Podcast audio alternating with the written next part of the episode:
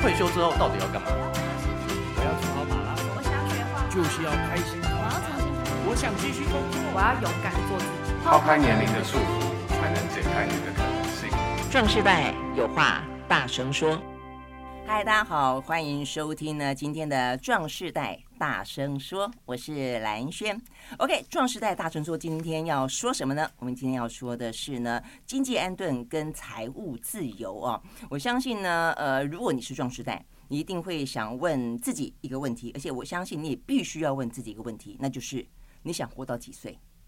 好，假设你要活到80岁，你现在也几岁？减一减。如果你要活到90岁。那事实上呢，目前的相关数据统计啊，如果你现在可能40岁左右的话，其实你很有机会呢活到100岁。好，所以请你算一算，从现在开始起算，你还有多少年需要活？好，那知道了多少年需要活之后，我们要问一个非常重要的问题，就是你要为这些那么多年，假设50年好了，像我可能就接近50年，我要准备多少钱？OK， 好，多少钱这个事情呢？我相信困扰的很多人，但是也激励着很多人，要让我们现在呢面对自己的生活呢，可能要更加的带劲，然后呢，对这个自己的工作呢，可能要更加的投入。但是呢，也未必哦，因为呢，其实钱这件事情，很多的部分是来自于安全感，很多的部分呢是来自于规划。如果你提早做好规划，提早做好准备，而且有方法的话，其实未必是一个死薪水。你可以投资，你可以理财。好，所以今天的话，我们要跟大家聊的就是呢，经济安顿、财务自由，对我们刚刚讲到的，不管你要活到几岁，你还有多少的余年是非常重要的，你要准备多少钱。好，那这个部分的话呢，也不是大家信口开河，所以我们今天呢特别要邀请到的是专家中的专家。我们今天要做的是，我们要聊的是一份调查。这份调查的话啊，是由56789年龄实验室啊，这个最近所做的一份叫做《台湾经济安顿调查》。与国际壮世代的经济数据洞察分析，很有洞察感哦，还要跟国际当中做个分析比较哦。那这一份呢调查的这个做的最主要的主持者啊，他也就是呢56789年龄实验室的执行长，他同时啊也是呢台大生物产业传播暨发展学系的兼任助理教授啊，所以呢事实上是非常非常专业的啊。我们邀请到是执行长庄雅萌到我们的现场来跟我们聊这个很重要的话题，看看他们调查出什么样的一个结果来跟你比较一下，你看看呢你的参考是很重要的一个参考值。那当然除了这个调查结果之外呢，我们还要跟国际之间也做比较啊。好，执行长早安。早安。其实我们不应该讲早安哈，我讲惯了，真是因为我的广播节目的都是早上好。要讲执行长好啊，对，大家好，很开心啊，对啊，邀请到 Amy。好，那我们看到的这一份调查，在我手上厚厚的一本啊，其实花了很久的时间做，对不对？对。那这个做的其实讲的真的就是希望了解一下呢，台湾的这个到底大家面对退休生活的 对，所以你自己怎么看这份这个调查的重要性？因为其实我们就一直很好奇，台湾的这些不管是已经退休的，或者说还没退休的人，他到底是怎么去盘算他自己到底需要多少钱？对呀，好难算。准备其实我们自己都很好奇。你真的，我刚刚自己在那边讲，我想说，万一我要活到100岁的话，天哪，我要准备50年，可是这是快要到了，不到了，对呀，这是有可能的事哦。对呀，好可怕，我可不可以不要啊？好啦，可不可以不要是另外一件事情，但是呢，如果你要还可以活到80也可以哦，那是另外一件事情。好，但是如果说是真的讲是100岁。那所以呢，到底要准备多少钱就很重要。真的很重要。所以我们因为很好奇，可是这个好奇呢，必须也要有点科学的一个根据。对，所以我们就做了一个，我们透过 SurveyCake， 我们做 online 上面，我们做了一个针对台湾40岁以上的这个民众，做了一份超过1000份，就我们做了1078份的一个受访的一个样本这样的调查。那所以接下来我就会跟大家做一些分享。对，所以我们打算把它作为一个系列哦，因为这个内容真的是很仔细哦，也非常专业，所以大概有几个主题啦哦。那这个主题呢，包括了像是有关于退休的金额，对不对？然后理财工具，还有看他们怎么去看整个年的一个投资报酬率，然后你期待多少，对不对？还有一个他们的一个金融素养，金融素养是什么意思？就是我们列了一些题目，因为我们参考国外，他怎么去测他的民众在金融上面他的一个知识是怎么样。因为其实有一份报告，他就讲到，金融知识越好的人，可能也许它的一个投资的报酬率可能会比较高，可能比较容易成功这种情况，所以我们就想要做一点基本的一个了解。 OK， 那如果这样听下来，就是我们了解了之后呢，我们一个参照点，如果说我们的金融素质越高的话，我们越可以期待我们为我们的下半辈子准备的钱越容易达成目标，是不是？对，我怎么能设定我达不到目标？我设定我要5000万，然后呢，我存半天结果赔得一塌糊涂。对呀，对呀，对呀，对呀。所以了解。我们其实也很好奇，因为基本上之前这样的一个数据比较少看到，真的。所以我们这一次就是把有一些的不同的一些面向，我们把它纳进来，去了解一下说台湾的这些民众到底怎么去看待，还有他们到底目前也许比我们想的好很多。对啊，搞不好是这样子也不一定。然后搞不好呢，如果好很多的话，我们自己可能就要稍微自我检讨了一下哈。譬如说，像我真的就觉得我的金融素养，我觉得可能不见得高。我虽然知道很多事情，但是我对于理财真的是一窍不通。我常常在说，我真的觉得我们的学校教育应该要开理财课，就是我觉得理财课跟爱情课这两件事情都在人生当中这么的重要，但是我们真的都不知道。很多是这样子，对不对？哈、你看这个 Amy 姐一直点头，一直点头。对。好，所以呢，好，这个有关于金融素养这部分，我们呢，可能会下一集大家会听得到。那今天我们就是先来聊聊这个退休的金额，到底退休金需要多少？我觉得你问每一个人哦，理财专家，问10个人有12个答案，我真的觉得是这个样子。所以做调查之后呢，一般人到底是怎么样？我们可以相对坐标来做个比较。好啊，好啊，嗯。可是我们在谈那个退休到底需要多少退休金之前，我觉得我们可以先来看，就是说，到底现在还没退休的人，他们有没有开始准备，有没有开始存退休金啊？对对对 ，Amy 跟我说呢，事实上我们调查的对象哦，其实1000多份的样本数上是在做调查当中最标准的哦这样的一个样本数。那但是中间的话分2类的人，一类的人的话呢，事实上现在还没退休，对对对，哦是40岁以上，大概到几岁啊？40岁以上，他到有到还有70岁，我们其实还没退休的，是不是？开公司，不过比例相对是比较少。OK， 好，那另外一群人是已经退休的，就这2种人在回答有关于退休金跟退休金额的部分是有点不太一样的。好，那所以我们先讲还没退休的。对，还没退休的话呢，我们问到他说，到底他现在，因为他还没退休嘛，那到底有没有开始存了？结果呢，有将近70%的人，他跟我们说他已经开始存了，所以等于70%啊，我觉得还蛮不错的。哇塞，好感人哦！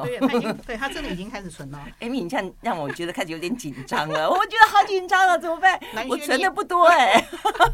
你还有时间，你不会那么早退休。那重点是这一群开始存的人，他到底想要几岁退休？他们其实大概预计大概65岁退休。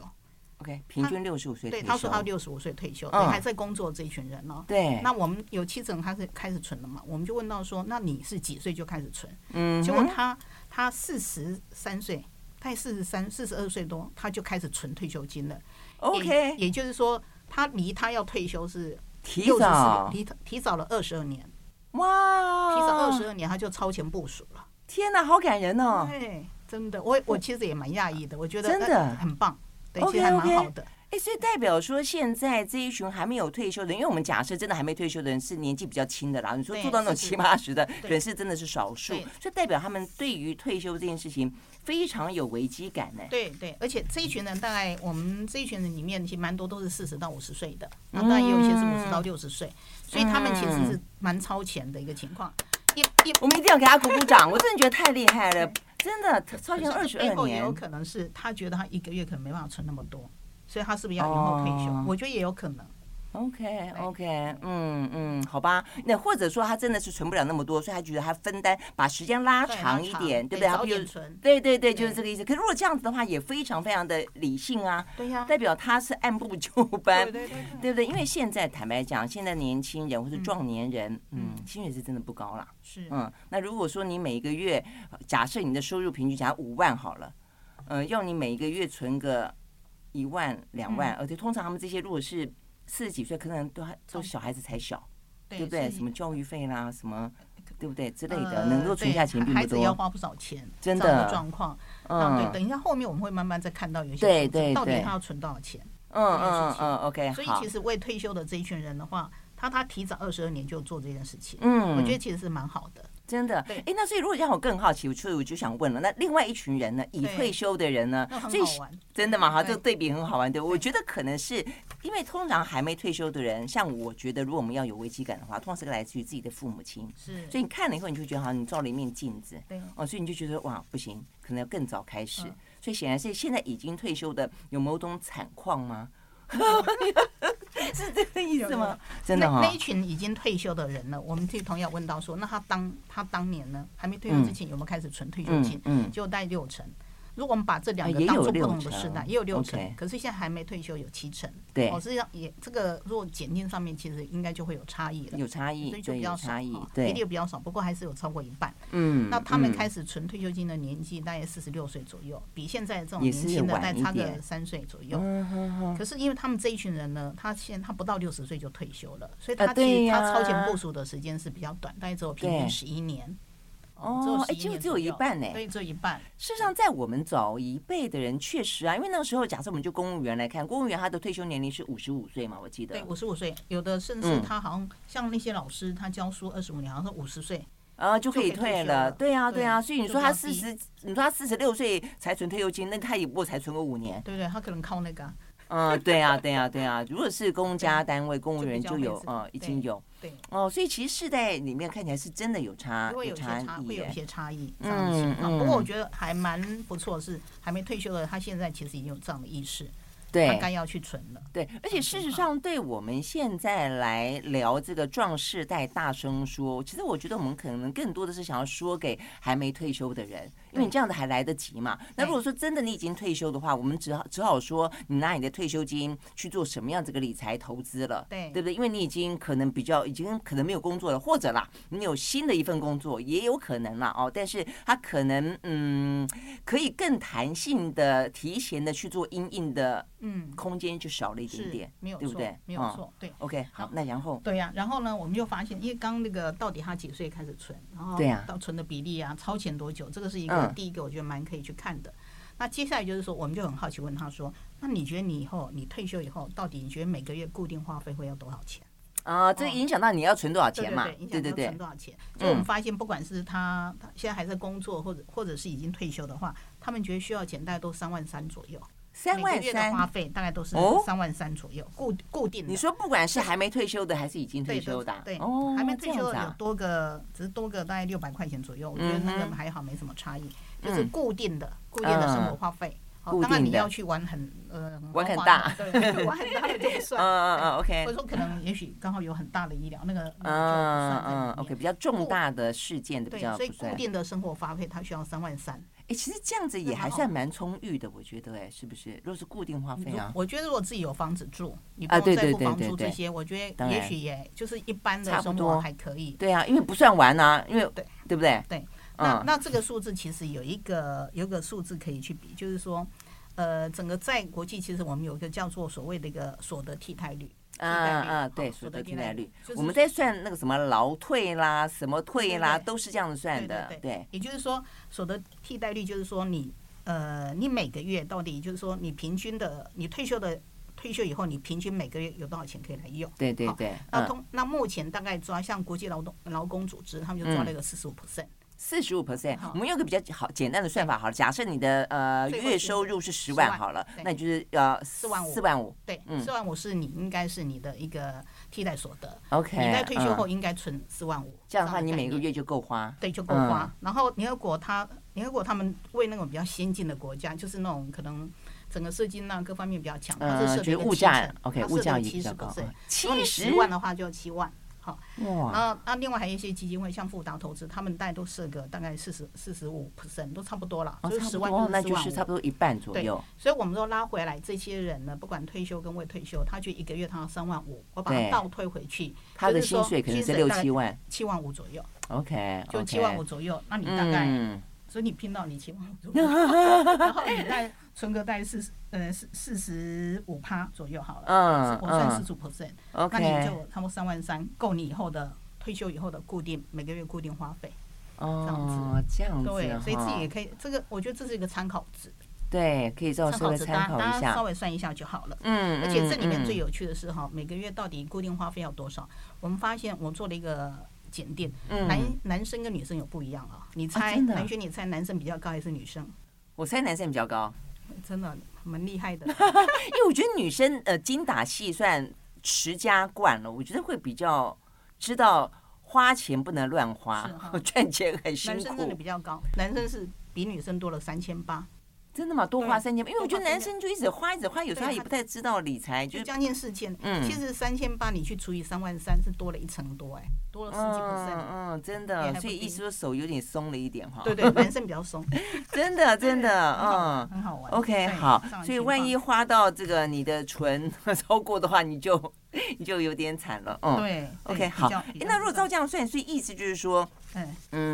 这个反正大家自己算好了啦。譬如说，你对40年、50年，然后呢，每一个月平均33.3。好，那所以重点在于说这样子的一个状态，比起国际，你刚刚讲这是国际数字嘛？对，国际大概有一个这样的指标在40% 或45%。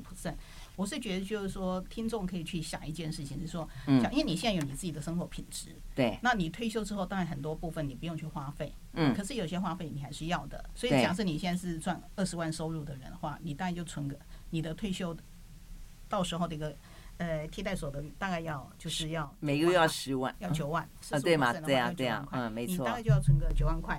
那你去推算说你大概你觉得你大概活到几岁？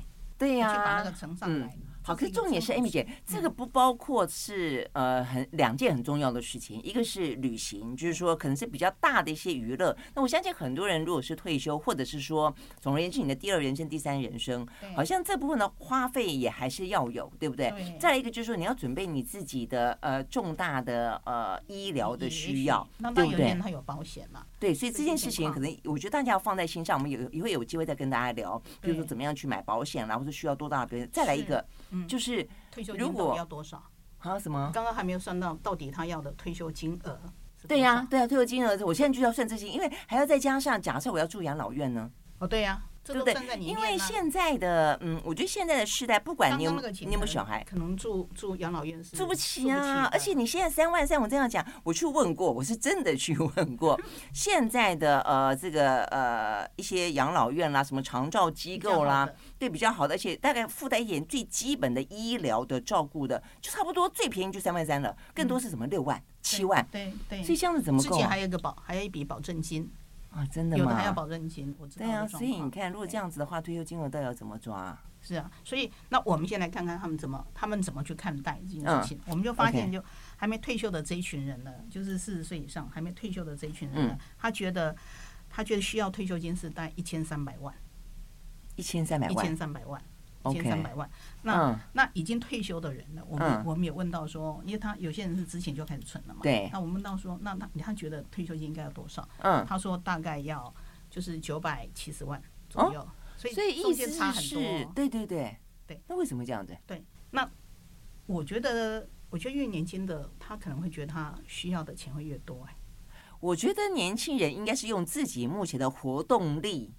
跟购买力，跟那种对生活的享受的 desire 那种感觉去计算它，但是人际，所以意思就是说，当年纪大之后，越来越清心寡欲，很多东西都对不要了，不要对，你年轻的时候就变成说，你可能要去设想，年轻你跟未来的你其实是不太一样的。现在我们可能很难想象，但是呢，如果你去看你爸妈，你可能比较容易想象，就他可能很多东西，可能他也玩不动了。然后也省了，对，也省了，或者他也咬不动啦。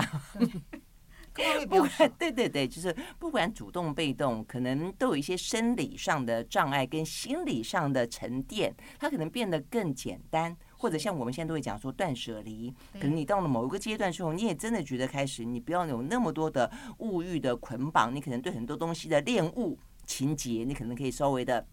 降低一点之类的，对，没有错。所以其实你看，刚刚的1300万跟970万，其实中间是差了大概多了34%真的34%，对啊，多了34%所以这样子是不是可以？要存不容易，真的。所以那如果照这样讲的话，你如果依照这个1300万的高标去存它，到你老了之后，你就变得可以更从容了，是这个意思嘛？对不对？你可以比较从容一点，对不对？哈，因为就多出来了，搞不好可以拿去做公益。可是我们中间觉得很有一个部分，我觉得这一群比较年轻的，有时候还没退休的哈，很好笑。我去给他算了一个数字，因为他们说他每个月退休以后每个月需要的固定花费是3.36万这样子，而他需要退休金是大概1300万，对，我就去把它除到底可以活几年， 对不对？那他这个钱呢，事实上是可以活32年的。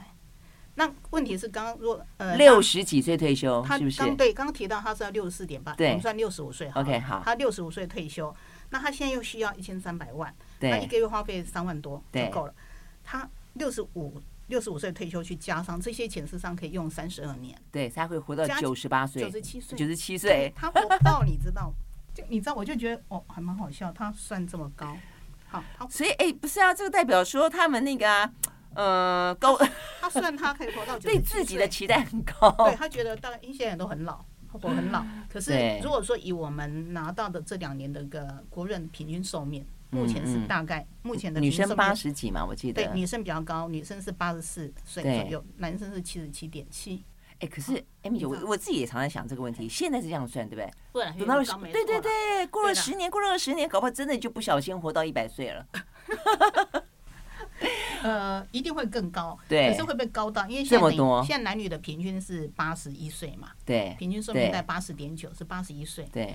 那他们估的97差16，差16岁。那我是觉得说会比81，觉得肯定是更高，但不会高那么多，不会高那么多。可是代表危机感喽？你可以说它是危机感，那也可以说就是说他存来的这些钱。固定生活花费，他是想要过比较好的一个固定生活啊，有道理，我觉得是这样，我也觉得是这样子，对，所以也蛮好的，蛮好的，我觉得是这样子，对啊，对，因为我觉得现在就是现在还没有退休的世代，或者现在还来得及，我们真的很希望大家提前去超前部署的这个世代，就是没有人要老病穷嘛，啊，所以呢，对对对，就是你希望的这个第2人生、第3人生，一定是一个比较从容的、自在的，而且重点是不要再为钱所困了。我觉得上半辈子呢都花那么多的精神，你好像是为了工作而生活一样。对不对？但事实上，我们应该为我们的工作，只是为了让我们的生活更美好，不是吗？对不对？没错，所以我觉得这个还蛮有意思的。真的吗？哈，那我觉得还有一个数字也蛮有意思的，就是到底哪一群人他觉得他退休金需要多多？刚刚有看到就是说男生要花比较多嘛，对。可是你知道，既然是女生觉得她需要比较多退休金，就是说真的吗？对，因为他们那尤其是那种年纪比较大的年纪，现在年纪是不是说？大多少？大概50岁到59岁的人，他比那群年轻的，他觉得他需要的钱比整体平均会再多一点点。真的？哎，那为什么呢？因为我会，因为我觉得这种交叉分析都很有意思。因为我会认为就是说，坦白说，越靠近你稍微年纪越大一点，其实你的估算其实会更准。我也觉得，对，你那种，因为你接近那个时候的心态跟那个时候的生活形态，你比较也比较接近你未来了。对，没错。我觉得那种40到50岁，你差10岁是有差别的，有差别。那个想象经常落差很大，对，会比较有落差，所以我们就把它当做其实是也是一个参考的一个状态。或者是如果你这样讲，我也愿意去想一件事情，就比如说你说50到59嘛，那就接近我这个年龄层的身边的朋友了。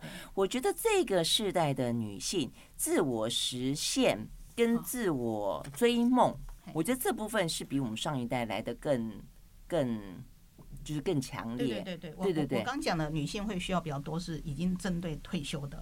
针对退休，那一群还没退休，不是需要1300万吗？啊，对，那一群是男生觉得他需要比较多的钱，可是所以很好笑，就是说还没退休的这一群人呢，男生觉得他未来需要比较多钱，对，可是已经退休这一群人反而是女生会，我不知道说是不是因为他真的退休了，对，他也真的觉得我其实是因为他们一边也还在存，他虽然是退休嘛，他其实也存了。因为他还是在理财啊，对，还在理财啊，因为他人生还没走完嘛，对，所以退休前他存，可是退休之后他也还在，还在继续存，对，继续积攒一些东西，对，他觉得也要到多少才够，那所以反而其实这个时候退休前是男生要比较多钱，那他去的花费比较多嘛，一个要多花3800，所以他钱要多一点，对，可是退休后就变得不太一样。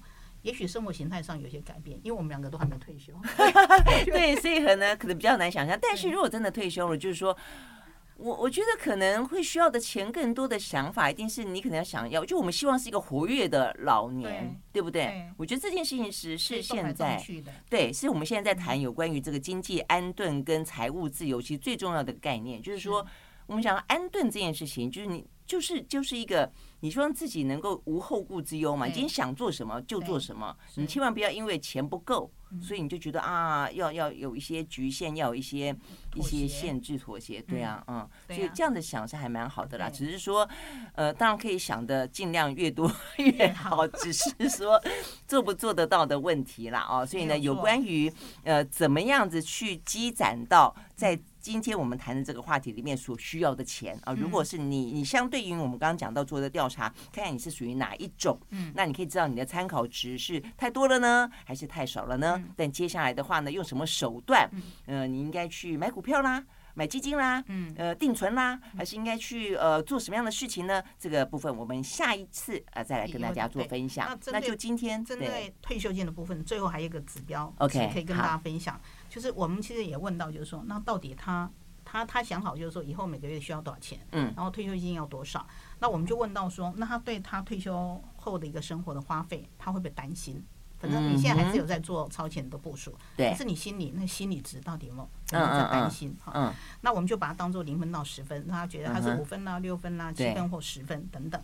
那后来我们就发现，那一群还没退休的人，他的担心分数是62分，分数越高越担心了，对啊，所以他是62分，这样算高算低啊？高，算高，其实还蛮担心的，对这样的情况。嗯，然后呢，那我们也问了一下已退休的这一群，虽然他以前也存了一些，现在继续在理财，他的担心分数43分，就相对是43分，比较不担心了这样的情况。所以我觉得这个还蛮有意思的，真的很有意思。然后呢，你会发现哈，女性的担心比较高。女性本来就不要搞超环，真的现在闷超环刚，真的是不要那么超环了，真的是。然后呢，我手边有一个资料是全世界几个国家的一个数字，因为他们其实有做，这是国外的一个资料。那这个资料其实也蛮新，就是2019年的一个移民资料。